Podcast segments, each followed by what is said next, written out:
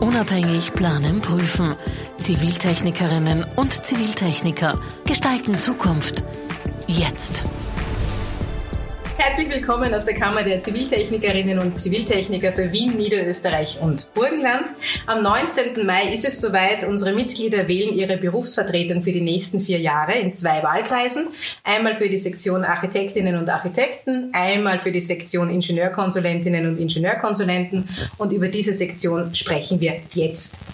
Die Wahlunterlagen gehen Ihnen, unseren Mitgliedern, postalisch zu. Sie können dann entweder persönlich direkt im Kammerwahl in der Wiener Karlsgasse oder auch per Briefwahl ihre Stimme geben. Nur wem? Die Informationen über die beiden wahlwerbenden Listen der Ingenieurkonsulentinnen und ihr Programm finden Sie auch auf der Kammerwebsite auf wien.achim.at unter Kammerwahlen 2022 oder eben hier in der sogenannten Elefantenrunde mit Peter Bauer, Liste 1. Schönen guten Abend. Und Wolfgang Kradischnik, Liste 2. Guten Abend. Ich habe mich äh, vorher schon informiert, warum es Elefantenhunde heißt. Das ist, sind die Vertreter, die ein gewichtiges Wort zu sprechen haben. Deswegen heißt es so. Eingeladen waren heute die Listenführenden, um Ihnen, den Wählerinnen und Wählern, Einblicke in die kommenden vier Jahre geben zu können. Liste 1 eben, wir Ingenieure mit Peter Bauer und die neuen Ingenieurinnen, Liste 2 dankenswerterweise mit Wolfgang Kratischnik. Sie vertreten heute den Listenführenden Andreas Gogier. Er lässt sich entschuldigen. Genau, in der Branche sind ja alle drei, würde ich mal sagen, bekannt. Ich dürfte dennoch bitten, kurz sich selbst und vor allem auch Ihr Wahlprogramm, die Eckpunkte vorzustellen. Peter Bauer, bitte. Ja, ähm, ich bin Listenführer oder Listenerster der Liste 1 Wir Ingenieure. Ähm, ich möchte jetzt eigentlich nicht so sehr das Wahlprogramm äh, noch einmal wiederholen, das ich äh, eh schon im Kurzclip äh, deutlich äh, präsentiert habe, sondern ich möchte äh, dem Zuhörer, dem Zuschauer ein Bild geben. Wenn wir die Technik aus so einer Stadt wie zum Beispiel Wien entfernen, was bleibt dann über? Zwei Millionen mehr oder weniger nörgelnde Menschen. Und genau um diese Technik, die wir da in dieser Stadt zum Beispiel haben, die wir, mit der wir unsere Umwelt gestalten, das, mit dem beschäftigt sich der Ziviltechniker und diesen Berufsstand, den äh, möchten wir vertreten. Herr Kratischnik, Liste 2. Ich kandidiere für die Liste die neuen Ingenieurinnen. Wir treten das erste Mal bei dieser Wahl an. Wir setzen uns für eine Reform und Zukunftsorientierung der Kammer ein. Unsere herausfordernden Themen der Zeit sind Digitalisierung, Nachhaltigkeit und auch Internationalisierung. Danke für die erste Orientierung. Gemeinsam ist Ihnen, äh, dass Sie sich ehrenamtlich für eine Verbesserung der Modalitäten im beruflichen Zugang für Ziviltechnikerinnen und Ziviltechniker einsetzen möchten. Auch ich habe Ihr Wahlprogramm im Vorfeld gelesen und die Schwerpunkte äh, zeigen da wirklich doch deutliche Unterschiede. Ähm, wo wäre, würden Sie sagen, das Alleinstellungsmerkmal der neuen Ingenieurinnen von Liste 2, Herr Kratischnik? Ja, uns liegt sehr viel an einer starken Interessensvertretung an einer Österreich-Kammer. Am Beispiel der Wirtschaftstreuhänder. Wir würden vorschlagen, dass die Länderkammern zusammengeführt werden zu einer starken Österreich-Kammer eben, um noch effizienter und zielorientierter und mit einer starken Stimme äh, sprechen zu können. Ähm, ich denke, das ist eines der Hauptanliegen unserer Liste. Ähm, natürlich schauen wir sehr stark auf äh, die derzeitige Situation in der Wirtschaft.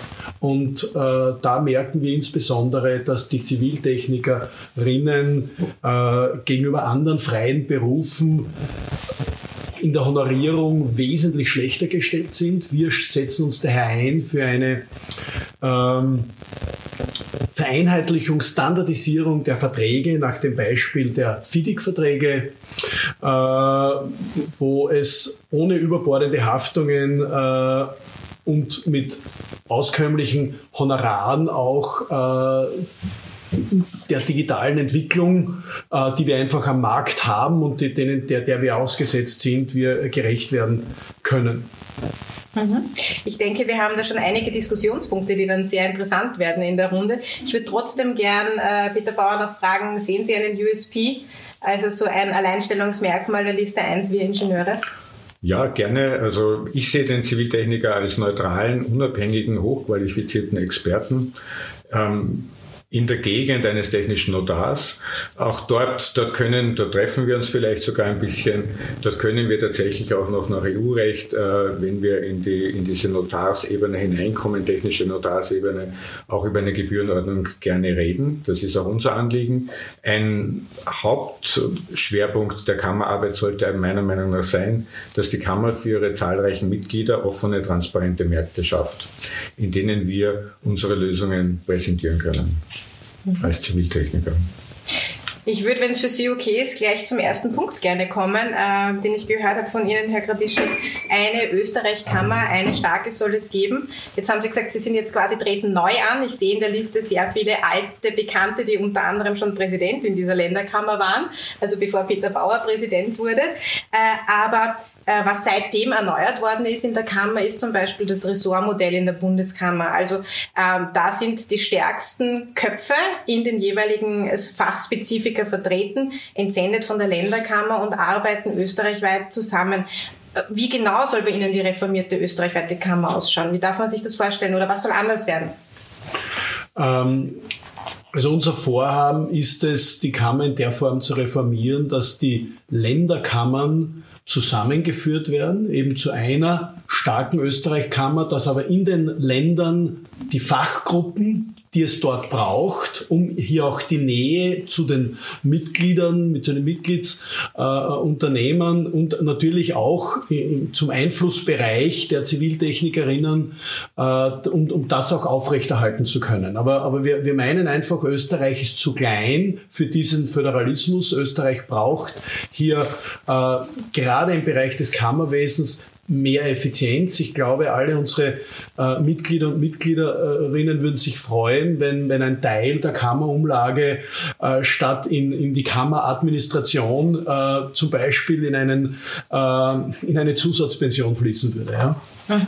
Aber ähm, genau das, was Sie gerade beschreiben, gibt's mit dem Ressortmodell der Bundeskammer bereits. Da arbeiten alle gebündelt an einem, ich weiß nicht, ob Sie es kennen, es ist erst eingeführt worden vor, vor acht Jahren und eigentlich erst so richtig belebt worden vor vier Jahren.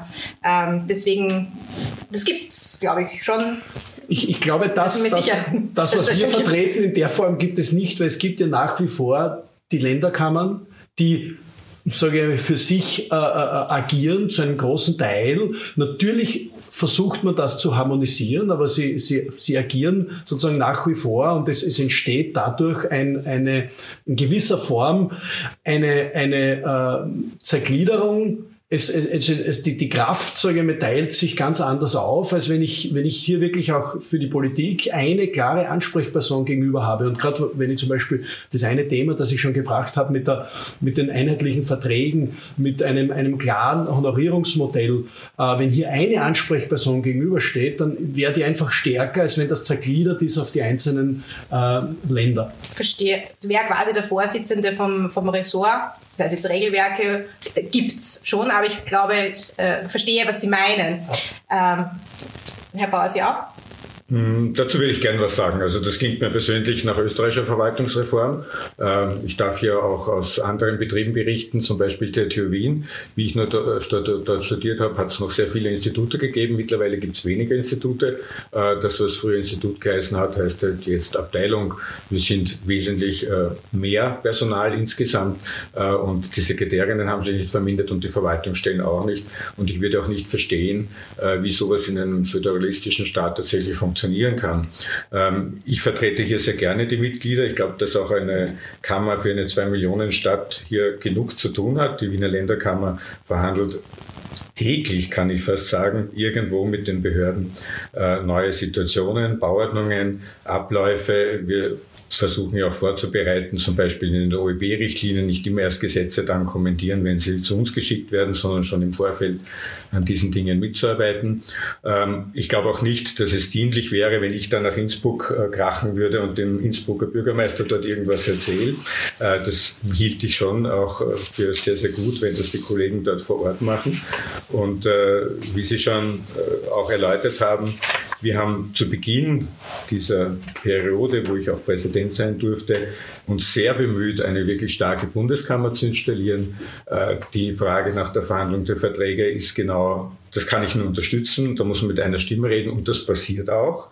Sie werden aus Wien keinen Querruf äh, in zum Beispiel BIC-Verhandlungen hören. Äh, das haben wir lange genug gemacht, ja, dass wir uns hier gegenseitig ausgespielt haben und dann hat der Auftraggeber immer drei Meinungen gehabt von den Kammern und konnte sich die aussuchen, die ihm am besten behagt hat.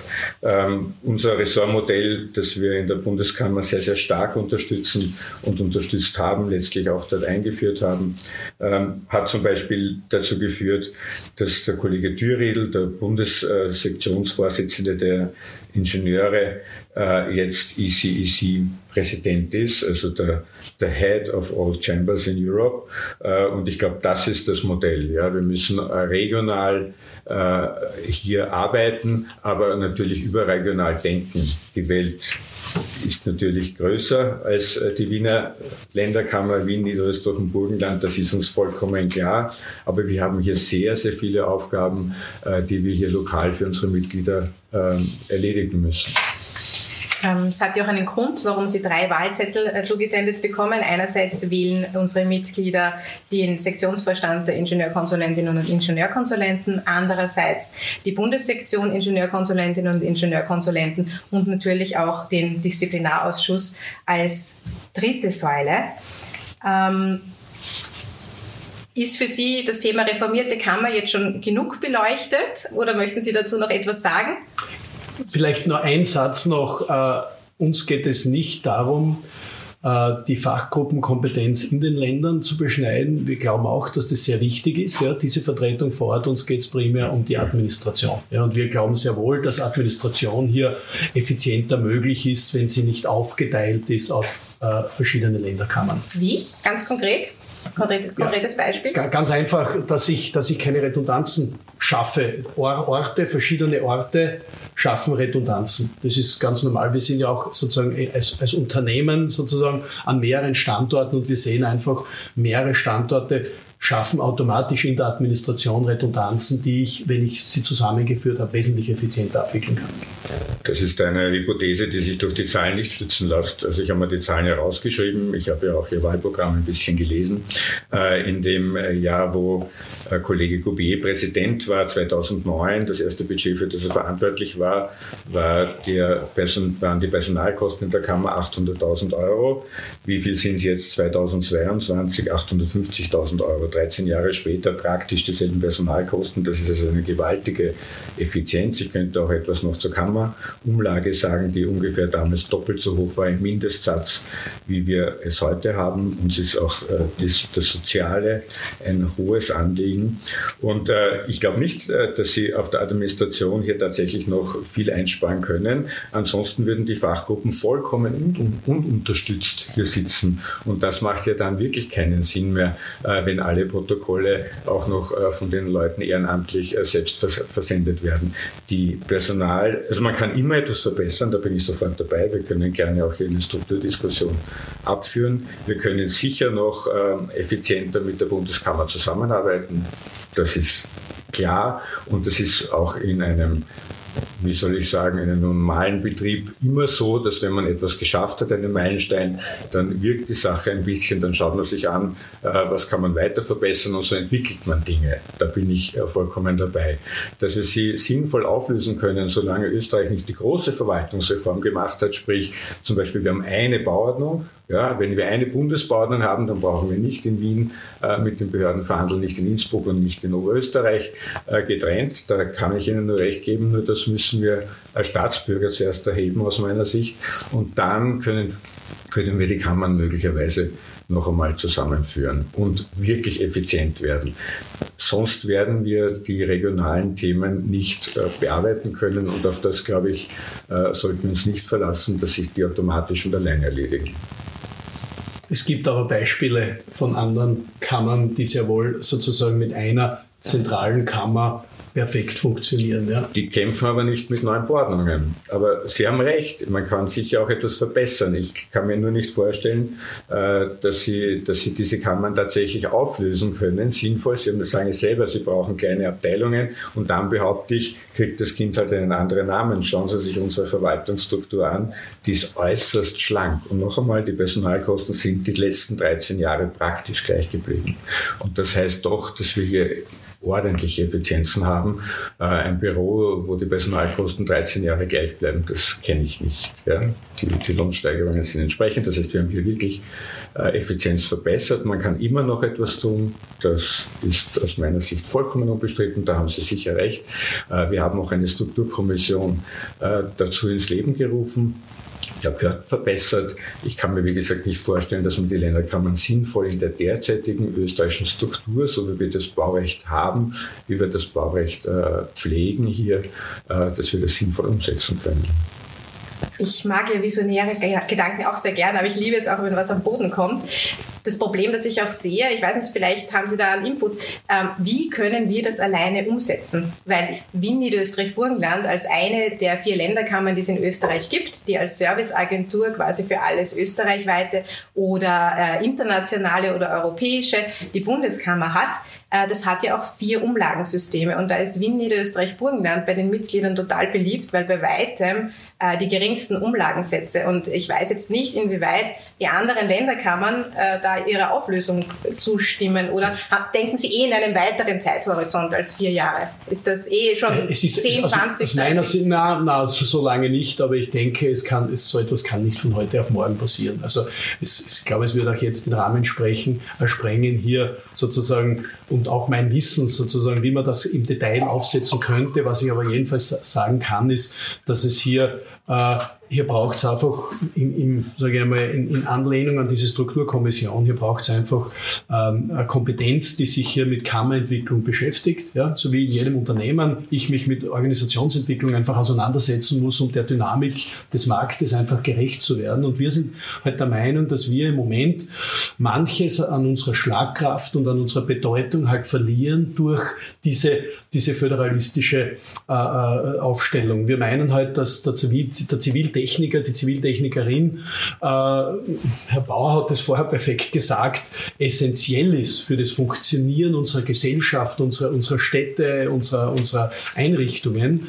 Und dass wir aber dafür viel zu wenig an, an Sichtbarkeit, auch an Bedeutung haben. Und wir meinen, dass einer der Gründe einfach ist, dass wir die Kräfte zu sehr verlieren in den einzelnen äh, Ländern. Und dass hier ein, eine starke zentrale Kraft und ein starkes Gegenüber auch. Und, und äh, sozusagen so ist ja auch sagen wir, unsere, Politik äh, äh, grundsätzlich orientiert. Ja? Äh, das heißt, gerade wenn, wenn wir ab, abgesehen von den Bauordnungen, aber wenn wir große Veränderungen, ja, wie sie jetzt aus der EU auch hereinkommen, ja, im Bereich der Nachhaltigkeit, Taxonomie und so weiter, wenn wir denen gerecht werden wollen, auch in unseren Branchen, dann müssen wir hier ganz klare äh, äh Schritte und auch Konzepte zur Verfügung haben. Ja. Und ich, ich, ich meine gerade das Thema Kampf gegen den Klimawandel und, und die, die wichtige Rolle des Ziviltechnikers, der Ziviltechnikerin, ist, ist uns ein großes Anliegen. Und, und das, das wäre zum Beispiel ein Punkt, wo wir im Moment das Gefühl haben, das wird überhaupt nicht wahrgenommen, was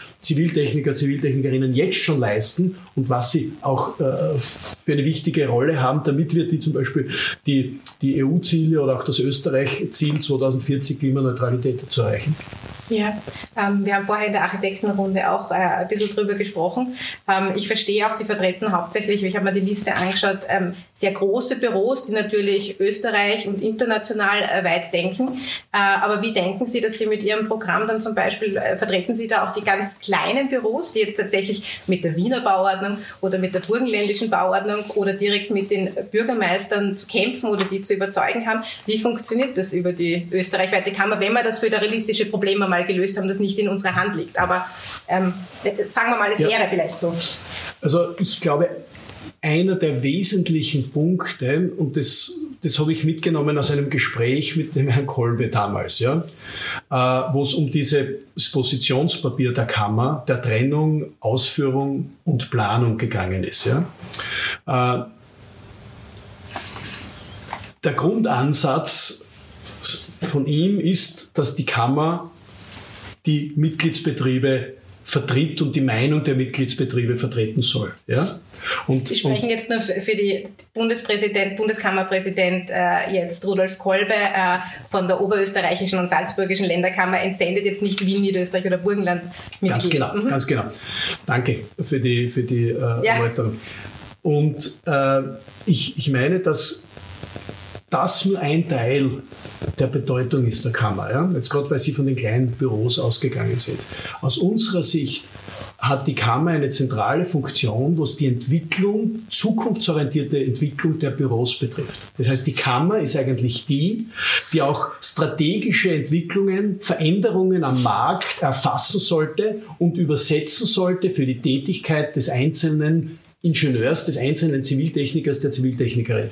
Das heißt, die Kammer braucht eine Zukunftsausrichtung, um hier Themen wie zum Beispiel, ich nehme nur zum Beispiel im Bereich der Digitalisierung das BIM-Thema her. Ja, wie lange hat die Kammer da wirklich gebraucht, bis sie erkannt hat, dass diese Entwicklungen zukunftsweisend sind? Ja, da sind viele Jahre vergangen, wo sich vor allem die Bauindustrie schon auf den Weg gemacht hat, schon eigene Abteilungen aufgebaut hat, weil sie kein Gegenüber gefunden hat.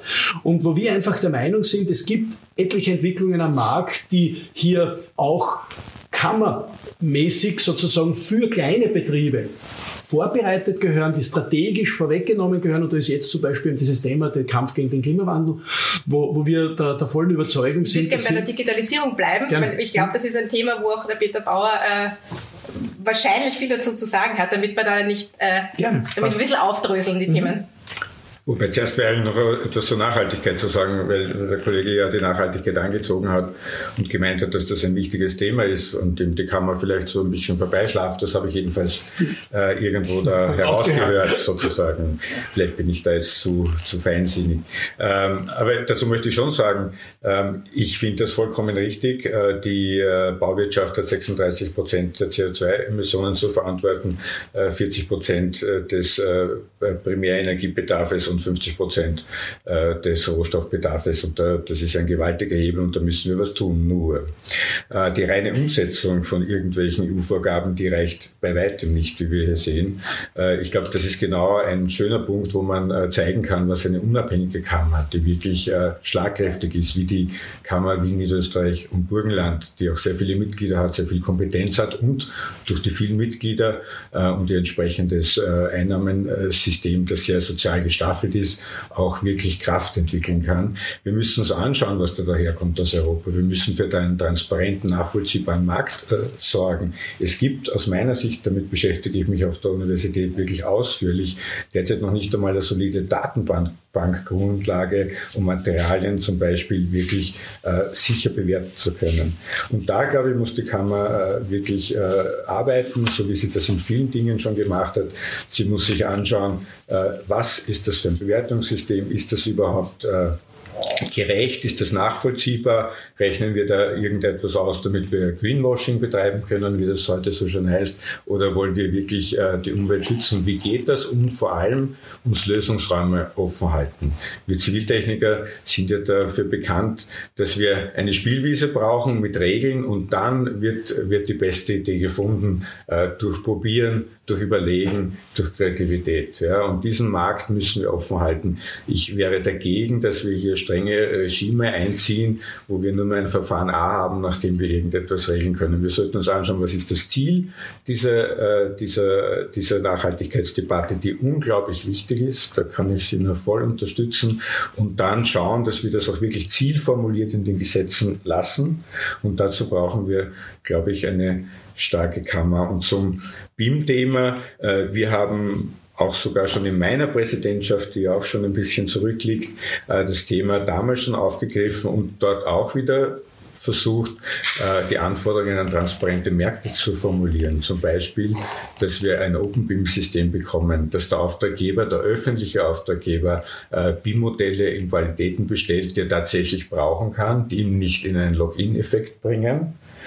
Und da ist, und da haben wir es sogar geschafft, mit der Schweiz und mit Deutschland gemeinsam eine entsprechende äh, ähm, ein, entsprechendes äh, Dokument zu verfassen, wo wir uns alle drei, alle drei Kammern, die Schweizer, die Deutsche und die Österreichische dazu bekennen, dass wir unsere öffentlichen Auftraggeber dazu bringen sollen, wollen, müssen, äh, dass wir in eine, eine, eine offene BIM-Struktur hineinfinden.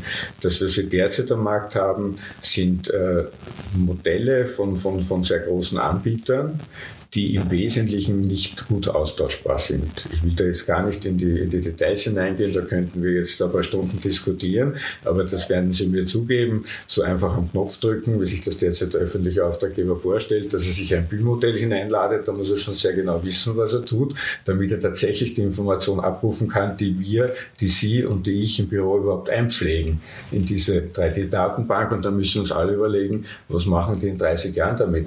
Müssen die da noch immer die Lizenzen kaufen äh, und sind sie dann sozusagen, vielleicht haben sie dann irgendwann von den 50 größten Anbietern alle Lizenzsysteme. Ja? Ist das wirklich das Ziel, äh, dass wir hier Steuerzahler haben? Dafür sind die Kammern da, diese Prozesse kritisch zu begleiten. Das wäre meine äh, Einstellung dazu. Ja, ähm ich, ich würde gerne zum Thema Nachhaltigkeit Gerne. und zum Thema Digitalisierung Gerne. was sagen, weil ich, ich, stimme ja mit Ihnen äh, grundsätzlich überein. Ich meine nur, dass gerade im Bereich der Nachhaltigkeit, ja, braucht es Interdisziplinarität. Im Bereich der Nachhaltigkeit braucht es die verschiedenen Professionen, die gemeinsam Lösungen erarbeiten. Und gegen das verwehrt sich die Kammer, indem sie ein Positionspapier herausgibt von der Trennung von Planung und Ausführung. Und ich brauche aber, damit ich Dinge am Boden bringen kann, auch die Ausführung dazu. Ja? Das ist das Erste. Das ist aus meiner Sicht eine Sichtweise, die nicht zukunftsorientiert ist, die, die nicht dem gerecht wird, was jetzt die Aufgaben sind, die in Zukunft auf uns zukommen. Und das Zweite... Entschuldigen Sie, nur, nur ja. Stichwort interdisziplinäre Gesellschaften, die wir durch die Novelle des CTG haben die, die hinken ja trotzdem noch. Ja. Es ist, also es reden, wir vielleicht über das ja, Thema CTG, interdisziplinäre das, Gesellschaften, dass es das gibt, dass die Ausführenden. Da hat sich etwas verändert in die ja. richtige Richtung, möchte ich klar sagen, aber wir sind noch immer nicht so, dass ein Ziviltechniker, ein Ziviltechniker, eine Ziviltechnikerin sich einfach am Markt vernetzen kann mit den Experten, mit den Expertinnen, die, es, die, die jemand braucht, um eine Leistung kompetent anbieten zu können. Wir schränken hier, na, das geht nicht, weil ein Gewerbler, ein Gewerbler und ein Ziviltechniker sich so nicht unbegrenzt vernetzen können. Ja? Und das können aber andere Berufszweige. Das ist ein, ein, ein ganz wichtiger Punkt. Und das Zweite, was, was mir echt ein Anliegen ist, noch zu sagen, äh, hätte ich mir von der Kammer gewünscht, ja, in der Vergangenheit. Wir, wir sind etwa seit zwölf Jahren im Bereich Building Information Modeling unterwegs ja, und, und mussten hier sehr viel selber aufbauen. Ja. Und erst jetzt hat man sich im öffentlichen Bereich auf den Weg gemacht, hier Standardisierungen zu schaffen, einen Merkmalserver einmal zu starten und auf den Weg zu bringen. Da hätte ich mir viel früher erwartet, dass unsere Interessensvertretung in dem Bereich auch wirklich Maßstäbe setzt. Weil da, da werden, werden alle Büros sozusagen, wären hier gut äh, bedient gewesen. Und, und das ist das, was ich meine im Bereich der Digitalisierung, dass hier die Kammer bewusst Schritte setzt, um uns allen, also allen Mitgliedsbetrieben, allen Mitgliedern äh, äh, hier einfach am, am Markt äh, Vorteile zu verschaffen, ja, weil wir nicht alles selber aufbauen müssen, hier Synergien zu nutzen. Da wird, da wird jetzt meine Antwort sehr lange, weil ich will das äh, versuchen zu verkürzen. Ähm, Sie haben gesagt, das ist wichtig, äh, dass man die Trennung der Planung und Ausführung das auf, aufhebt, damit man Nachhaltigkeit erzielen kann. Das glaube ich überhaupt nicht. Äh, ich, ich, ich bin äh, ein überzeugter Freund dafür, davon, dass man sich ein Ziel setzt, sich dann überlegt, wie man es erreicht. Und wenn man weiß, wie man es erreichen kann, dann soll man sich zu dem Ziel zubewegen. Dann brauche ich auch die Ausführung. Zur Verwebung zwischen Planung und Ausführung wäre viel zu sagen. Die modernen Technologien werden dieses Thema weit näher zusammenbringen, als es zu meiner, zu ihrer Zeit sozusagen üblich jetzt noch ist. Ja. Wenn ich daran denke, dass wir irgendwann in sehr naher Zukunft 3D-Drucker programmieren können, ist die Frage, wer schiebt die Diskette in diesen Drucker? Ja. Der, der den 3D-Datensatz äh, erzeugt hat, sprich der Planer oder das Planer-Team, da bin ich bei Ihnen. Es gibt den Planer nicht mehr, es sind alles interdisziplinäre Teams aus Architekten, Ingenieuren, äh, Umwelttechnikern, Maschinenbauern, Programmierern, was auch immer. Ja, das, da ist wirklich die ganze bunte Welt äh, der, der Ziviltechniker äh, hier am Werk. Ja, und wer dann die Diskette in, in diesen äh, Computer da schiebt, ist eine Frage des Kapitals. Ja, wer kann sich den Drucker leisten oder gibt es da vielleicht äh, Anbietermodelle. Und Sie können das heute mit dem Ziviltechnikergesetz, das wir haben, wo wir sehr, sehr, sehr viel Geld ausgegeben haben, dass wir das noch halbwegs in eine gute Richtung gelenkt haben. Äh, darüber könnten wir, wenn Zeit ist, auch noch reden. Ähm, Sie können das jederzeit tun. Was Sie nicht tun können, ist durch Verschachtelung den Ziviltechnikeranteil kleiner 50 Prozent bekommen. Das können Sie auch tun, so wie Sie am Markt agieren können. Nur können Sie dann nicht mehr den äh, Ziviltechniker-Siegel verwenden. Äh, der sollte doch dem Notariatsakt äh, äh, vorbehalten bleiben aus unserer Sicht und der muss abgesichert werden. Eine Gesellschaft, die entsprechend das Siegel, das Rundsiegel, das Gutachten, das öffentlich-rechtlich wirksam ist, ein Alleingestehungsmerkmal auf der Welt. Ja, es gibt sonst niemanden, der das hat. Äh, wir müssen für dieses Siegel äh, diese, diese Option nehmen, weil sonst da draußen sich niemand mehr auskennt. Was passiert denn, wenn ein Ziviltechniker sich mit einer sehr großen Baufirma verheiratet und dann nur einen Anteil von 1% hat? Was soll denn das für eine öffentliche Urkunde werden, die unabhängig erstellt worden ist? Das können wir doch nicht verkaufen, das wollen wir auch nicht verkaufen.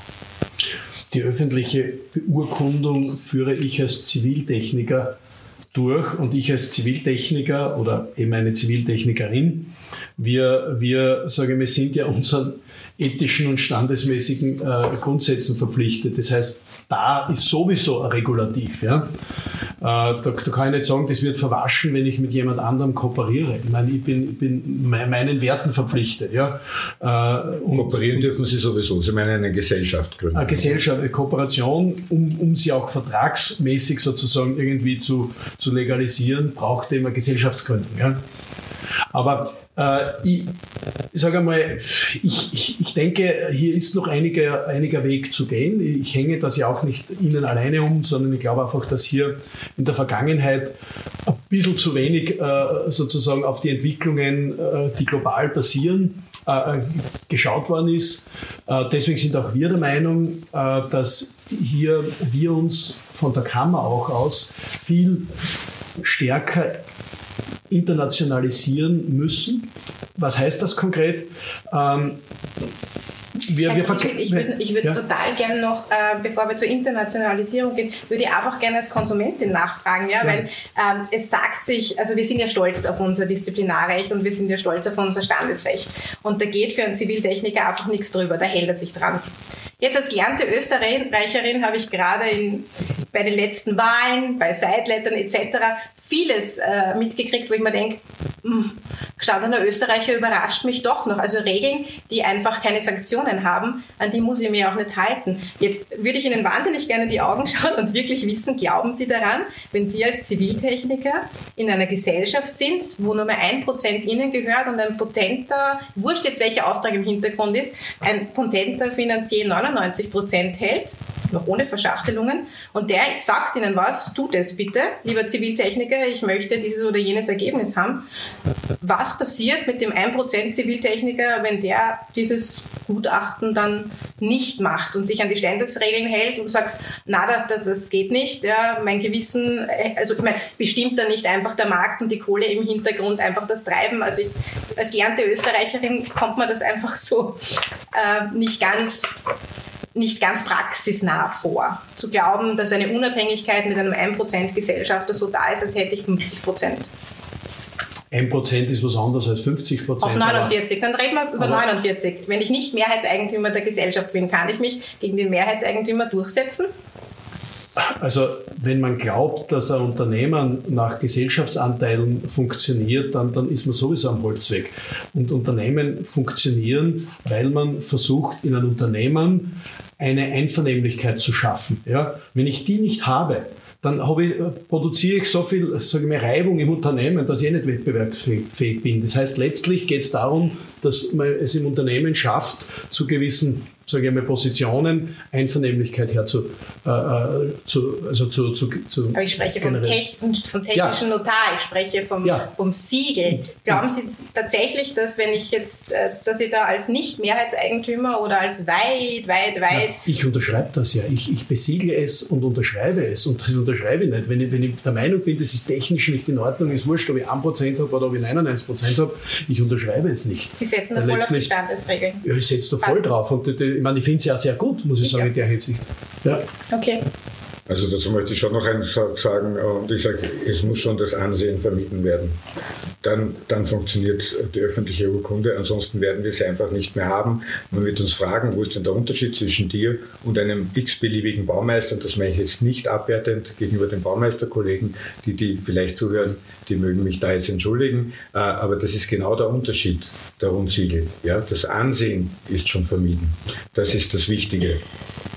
Das wäre mein es, wir, Standpunkt und da sind wir uns offenbar nicht einig. Nein, da sind wir uns nicht einig. Wir beobachten einfach am Markt viele Entwicklungen, die gehen äh, in Richtung One Face to the Customer, wo Menschen einfach ein Gegenüber, eine Gegenüberorganisation haben wollen und wo wir einfach Barrieren ja selber auch erleben in unserem Tagesgeschäft, wo wir uns nicht mit, mit gewerblichen Betrieben vernetzen dürfen, obwohl es der Aufgabenstellung, die jemand auslobt, dienlich wäre. Ja?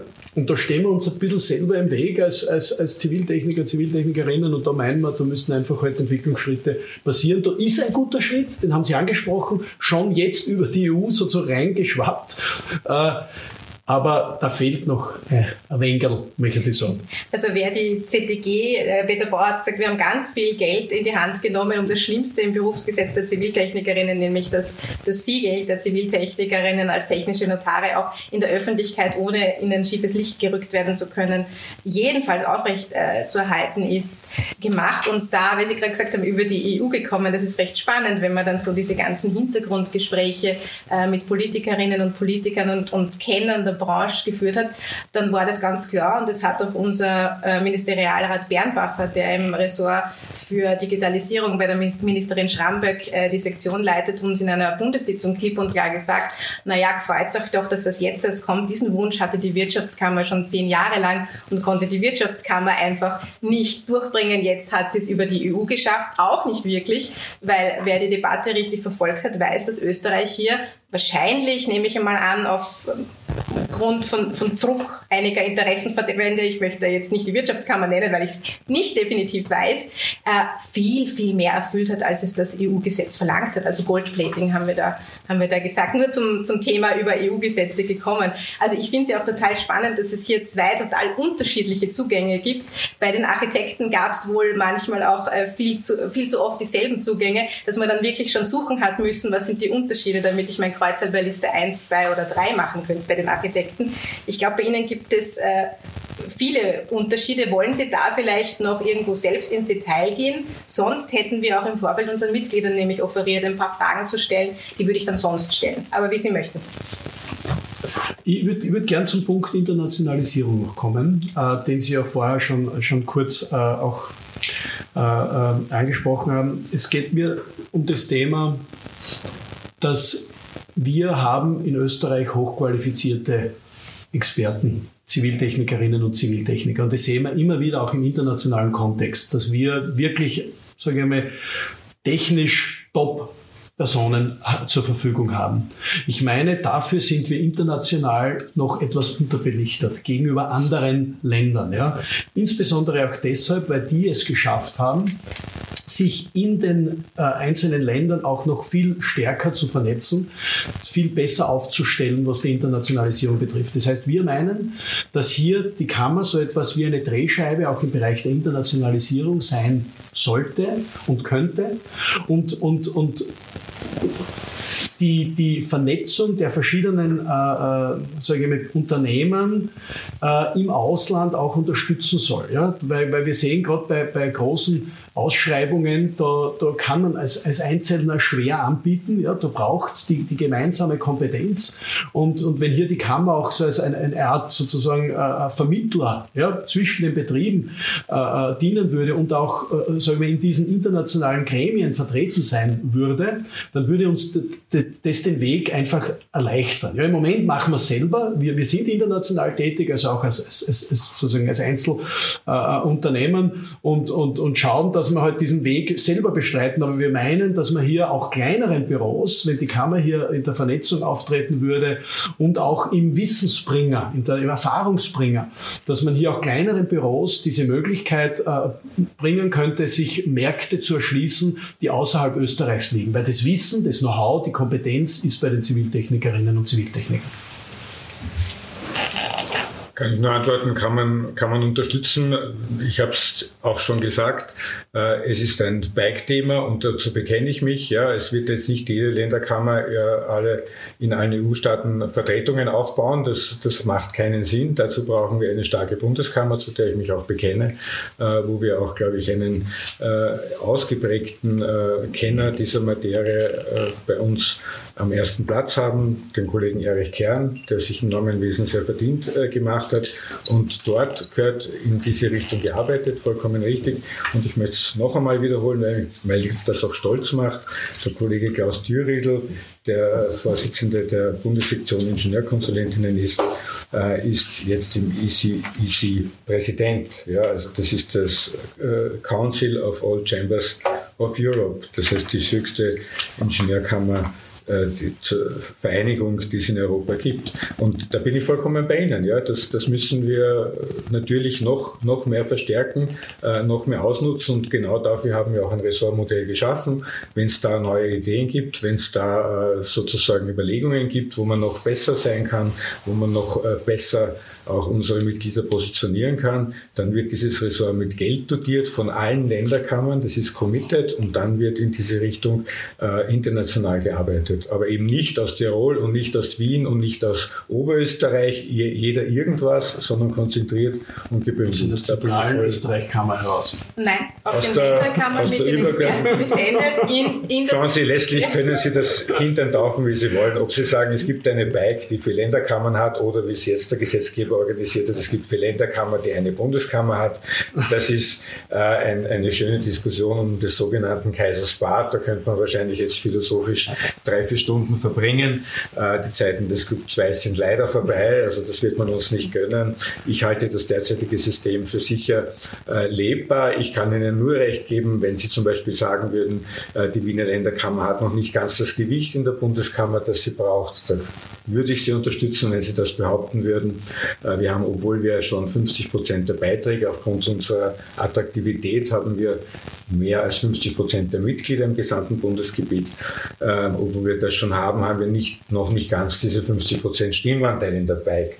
Das ist eine Frage des Gesetzgebers. Da muss man sich einsetzen, dass wir das sozusagen auch, wenn Sie so wollen, gerecht äh, haben da oben.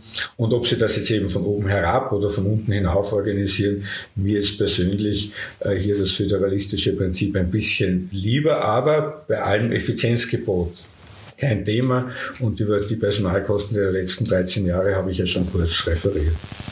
Ich äh, weiß nicht, ob ich da vielleicht etwas falsch verstanden habe oder ein neues Thema äh, völlig zu Unrecht auftue. Ich habe jetzt immer gehört, ähm, die Kammer soll für ihre Mitglieder dieses und jenes machen. Jetzt habe ich die Kammer in den letzten sieben Jahren, in denen ich hier bin als Generalsekretärin, so kennengelernt, dass die Funktionärinnen und Funktionäre unentgeltlich, also ehrenamtlich ihr Know-how hier hereintragen und sagen, was die Kammer machen soll. Also wenn da jetzt nicht ein ehrenamtlicher Funktionär kommt und sagt, dann ist die Kammer quasi nichts da. Ähm, bei Ihnen habe ich jetzt so verstanden, es soll Richtung Professionalisierung gehen, also sowohl ein Ansprechpartner in der Bundeskammer, in internationalen Gremien vertreten etc. Geht das noch in ehrenamtlichen Kammerfunktionen? Ich denke mir, äh Unsere Liste, die neuen Ingenieurinnen, ist eben genau aus, aus dem Grund, sage ich mal, entstanden, weil wir äh, unsere Interessen von der Kammer im Moment nicht vertreten sehen, in der Form, wie wir es uns wünschen. Ja? Und natürlich ist es so, dass äh, hier genau diese Kompetenz und diese unternehmerische, dieser unternehmerische Ansatz auch einfließen muss. Ja? Wir, wir, wir ich kenne Diskussionen, wo, wo auch das Unternehmerische abgelehnt wird von, von einzelnen sozusagen Kammerfunktionären, die ganz klar sagen, ja, wir sind ein freier Beruf, wir sind keine Unternehmer tue ich mir persönlich sehr schwer, ja, weil, weil wir haben trotzdem ein unternehmerisches Dasein, ein erfolgreiches zu führen und wir, wir meinen halt, dass hier äh, braucht es, sage ich mal, professionellere, Sie haben sich schon gut ausgedrückt, unternehmerische Sichtweisen auf die Dinge, so wie wir äh, als Unternehmen uns in der Wirtschaft sage ich einmal, äh, beweisen müssen, so sollte auch die Kammer uns vertreten und, und, und sozusagen hier auch äh, gezielte, eine gezielte Schlagkraft erhalten. Das, das, wir haben im Moment das Gefühl, es ist sehr stark Ver Verwaltung, es ist sehr stark äh, aufbauend auf dem, was einmal war und zu wenig dem Rechnung tragend, was jetzt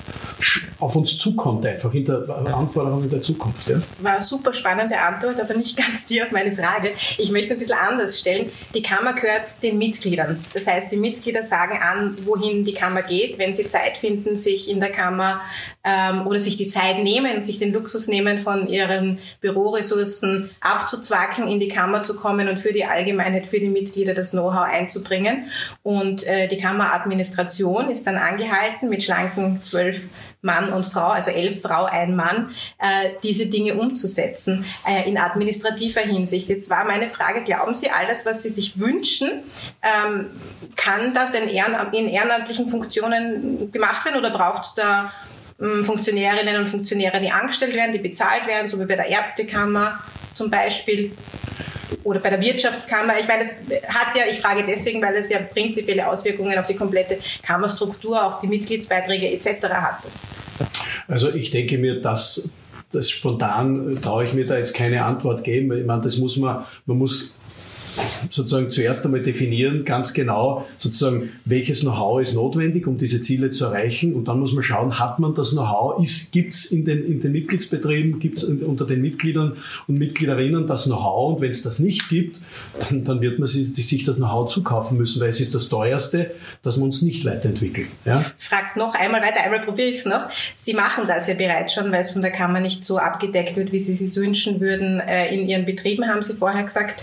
Haben Sie das Gefühl, dass Sie das jetzt zum Beispiel Ihr Know-how äh, einfach ehrenamtlich einbringen könnten, so wie Sie sich vorstellen, dass es das bringt? Deshalb kandidieren wir und deshalb kandidiere auch ich. Nicht, weil ich ja zu wenig nein? zu tun habe. Ja, natürlich. Ehrenamtlich geht das alles. Ja, natürlich. So, okay. anders, sonst würden wir, würden wir, wir kennen die jetzt, jetzt vorhandenen Bedingungen mhm. und, und äh, wir kandidieren, also unsere gesamte Liste, wie auch, wie auch die Liste von Peter Bauer natürlich, wir kandidieren, weil wir äh, etwas gestalten wollen. Ja? Und das ist der Grund. Dass, dass das ehrenamtlich passieren muss, ist klar. Und, aber das passiert auch jetzt schon in diversen Verbänden, wo wir tätig sind, wie zum Beispiel in der IG Lebenszyklus, wo ich seit elf Jahren im Vorstand bin und, und da ist passiert das Gleiche. Ja.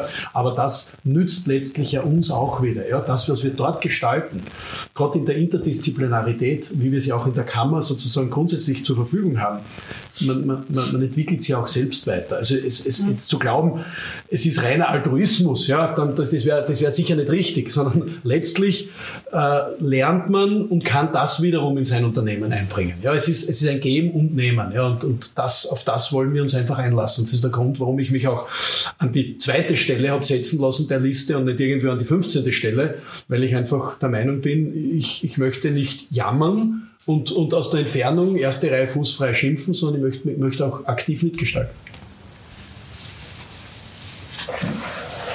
Gibt es dazu von Ihrer Seite irgendetwas zu sagen, zu ergänzen? Ähm, sehr viel zu tun, aber es ist letztlich die Antwort des Kollegen äh, gewesen und die möchte ich natürlich jetzt nicht äh, aus dem Mund nehmen. Also es ist so, wie Sie sagen für Sie. Äh, ich habe mir nur die Textpassage notiert, was, was kommt auf uns zu und damit soll sich die Kammer beschäftigen und ich kann nur sagen, das tut sie. Und wenn Sie jetzt sagen, es ist nicht der ideale Platz für Sie als Großunternehmen, so habe ich das auch verstanden, Mandanten, äh, Sie reden von Betrieben, äh, Sie reden von Unternehmen, Sie kommen ja vom VZI, Verband der Ziviltechniker und Ingenieurbetriebe. Mag sein, dass wir nicht genau so denken hier bis jetzt in der Kammer, wie Sie das in Ihrem, in, in Ihrem Verband tun, weil wir das auch aus einer sehr gesellschaftlichen, allgemeinen Marktperspektive sehen. Der, das die Hauptleistung, die wir aus meiner Sicht für unsere Mitglieder erbringen können, ist, die Märkte transparent und offen zu halten. Das kann ich nur wiederholen. Und das nutzt natürlich auch den Großen. Bei sehr, sehr großen Wettbewerben, zum Beispiel äh, bei öffentlichen Ausschreibungen, werden sich natürlich eher die größeren Unternehmen beteiligen, die größeren Büros, die leistungsfähigeren. Aber es ist nicht verboten, dass auch ein kleines Büro dort eine sehr, sehr gute Idee einbringt und, äh, und auch hier zum Beispiel einen Auftrag erringt, einen Wettbewerb gewinnt. Und dafür wollen wir uns einsetzen. Und dann muss noch die Arbeit, die wir leisten, unter fairen Bedingungen stattfinden können. Und äh, es ist natürlich äh, nicht so toll davon zu berichten, dass man in 30 Gesprächen mit einem vis-à-vis äh, hier äh, entsprechend äh, faire zum Beispiel Honorare oder auch faire Marktzugänge verhandelt, wie in der Musterauslobung mit äh, Niederösterreich es passiert ist, wo wir vier Jahre lang verhandelt haben. Das lag jetzt nicht daran, dass die Kammer so träge ist oder dass die Kammer hier nicht etwas machen möchte, sondern es liegt auch oft am Gegenüber.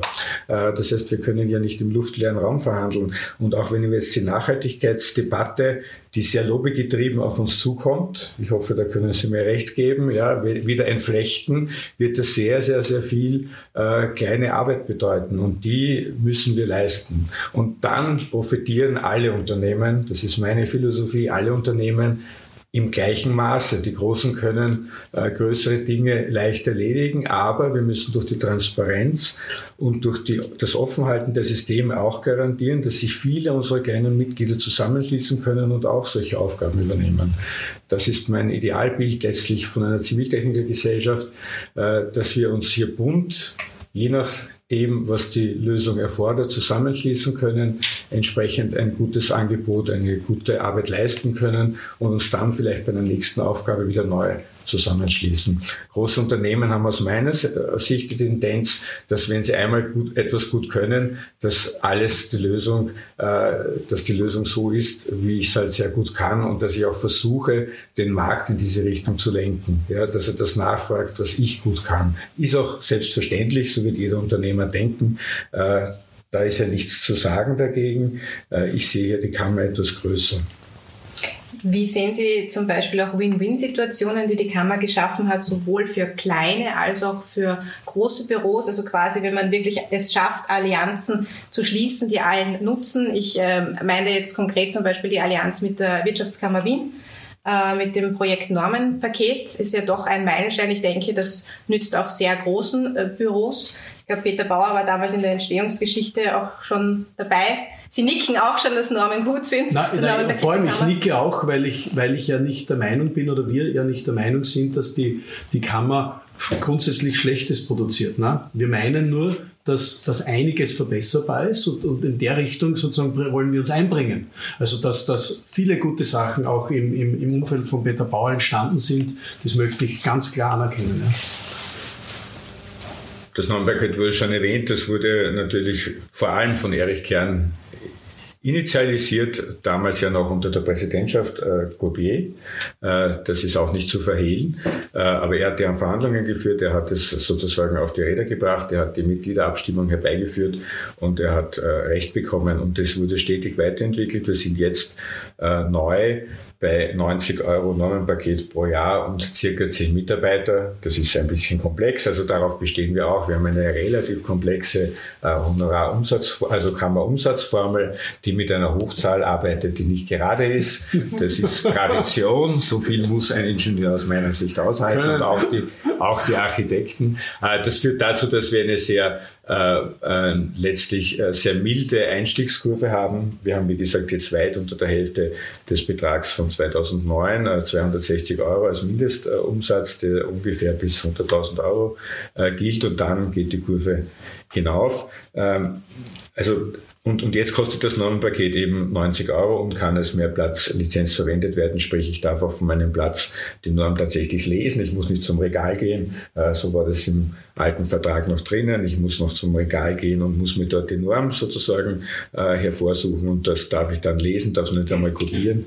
Das ist alles jetzt äh, beseitigt. So, so entwickelt sich halt, so entwickeln sich halt Dinge langsam. Ich bin sicher, dass das Normenpaket im Jahr 2025 noch einmal anders ausschaut äh, als im Jahr jetzt 2022. Und äh, dass wir noch viele solche Pakete, auch wenn wir das international denken brauchen, das ist für mich auch unbestritten.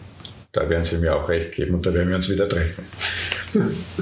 Unser Gespräch ist heute nicht nur als Download auf der Kammerwebsite wien.aching.at verfügbar, sondern auch als Podcast auf allen gängigen Plattformen. An dieser Stelle danke an alle, die uns sehen, hören und auch weiterteilen. Das habe ich vorher auch schon in der Diskussionsrunde zum Sektionsverstand der Architektinnen gesagt und ich bin wirklich gespannt, ob wir jetzt interaktiv auf unseren sozialen Plattformen mehr Ingenieurkonsulentinnen oder mehr Architektinnen haben, die weiterteilen und das Wissen und das Anliegen der Berufsvertretung weitertragen jeder einzelne Klick hilft uns da. Ähm, alles, was gratis ist, muss nicht nutzlos sein. Ganz im Gegenteil.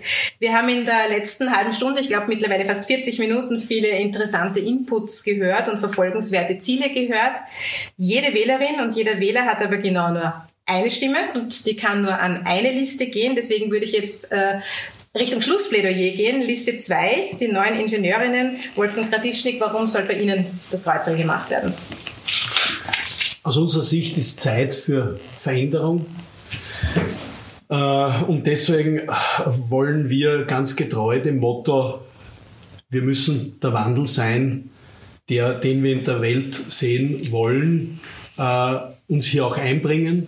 Wir wollen nicht äh, von außen kritisieren, sondern wir wollen hier aktiv mit anpacken und helfen, dass die Kammer zukunftsorientiert, reformiert, sich stark in Richtung Nachhaltigkeit und Digitalisierung ausrichtet, um ihren Mitgliedsunternehmen bestmöglichen Support zu liefern, damit es sozusagen so wie auch jetzt eine starke Wettbewerbsposition da ist in Österreich, aber auch international. Danke. Peter Bauer, warum soll Liste 1 gewählt werden? Ihr Appell für wir Ingenieure? Ich möchte, dass der Ziviltechniker als neutraler, unabhängiger äh, Experte, auch die Ziviltechnikerin selbstverständlich, anerkannt wird äh, da draußen. Das wird uns vor allem helfen im Berufsstand. Ich möchte, dass die Kammer nach wie vor den Stand der Technik mitprägt, dass äh, Institutionen uns fragen, was wenn bei enormen Widersprüchen, was ist denn jetzt tatsächlich hier äh, der Stand der Technik, was sagt ihr dazu? Das äh, ist aus meiner Sicht aufrechtzuerhalten. Ich möchte, dass der Ziviltechniker als technischer Notar, die Ziviltechnikerin als technische Notarin agieren kann, dass sie das Ansehen haben, dass wir dieses öffentlich-rechtliche Siegel äh, zu Recht verwenden, dass wir es dann verwenden, wenn es angemessen ist. Und ich möchte, dass dieses Alleingestehungsmerkmal, dass Europa versteht, was das für ein äh, tolles Instrument ist, dass die Österreicher sich da aufgebaut haben. Ich möchte natürlich auch dass wir an neuen Zusammenarbeitsmodellen, wir haben jetzt ein neues Gesetz, tatsächlich gut überlegen, was können wir mit dem tun. Ich glaube auch, dass auch junge äh, äh Unternehmerinnen und Unternehmen äh, damit auch wirklich eine Möglichkeit haben, noch einmal, ich glaube, es ist in zehn Jahren egal, wer die Diskette, die wird es sowieso nicht mehr geben, in irgendein Gerät schiebt, das dann irgendetwas fräst oder ausdruckt. Da müssen wir sicher darüber reden, was das eigentlich ist, die Planung und die Ausführung, weil sich das alles noch viel weiter äh, komprimieren wird, als wir es jetzt gewohnt sind. Das ist eine laufende Diskussion, die zu führen ist. Äh, und vor allem, damit uns das alles gelingt äh, in unserem Berufsstand, wir müssen auch uns um den Nachwuchs ordentlich kümmern. Äh, wir haben das Problem, dass überall die Studienzahlen in den technischen Berufen runtergehen und da müssen wir uns wirklich anstrengen, dass wir für diese tollen Berufe, die wir hier haben, äh, genug Nachwuchs bekommen. Ich darf mich bei Ihnen einmal im Namen von allen Wählerinnen und Wählern und eigentlich auch von allen, die nicht wählen und profitieren, bedanken, dass Sie überhaupt bereit sind, Ihre ehrenamtliche Kraft in der Berufsvertretung zum Wohle von allen einzubringen. Dafür gebührt einmal allergrößter Respekt und glaube ich wird viel zu selten gesagt, weil viele Leute davon ausgehen, dass das eh alles immer bezahlt wird. Nein, wird es nicht. Es liegt nun an allen Ziviltechnikerinnen und Ziviltechnikern von ihrem Wahlrecht Gebrauch zu machen. Am 19. Mai ist es soweit, ihre Berufsvertretung und damit auch die berufspolitische Ausrichtung der nächsten Funktionsperiode, also bis 2026, zu bestimmen. Es gibt zwei Möglichkeiten, per Briefwahl oder im Kammerlokal und alle Informationen, ich wiederhole mich jetzt noch einmal, damit es sich so richtig einbrennt, finden Sie auf unserer Website, das ist wien.achinc.at und ich darf mich bei Ihnen recht herzlich für die Ein- und Ausblicke heute bedanken. Danke für das interessante Gespräch. Dankeschön. Dankeschön.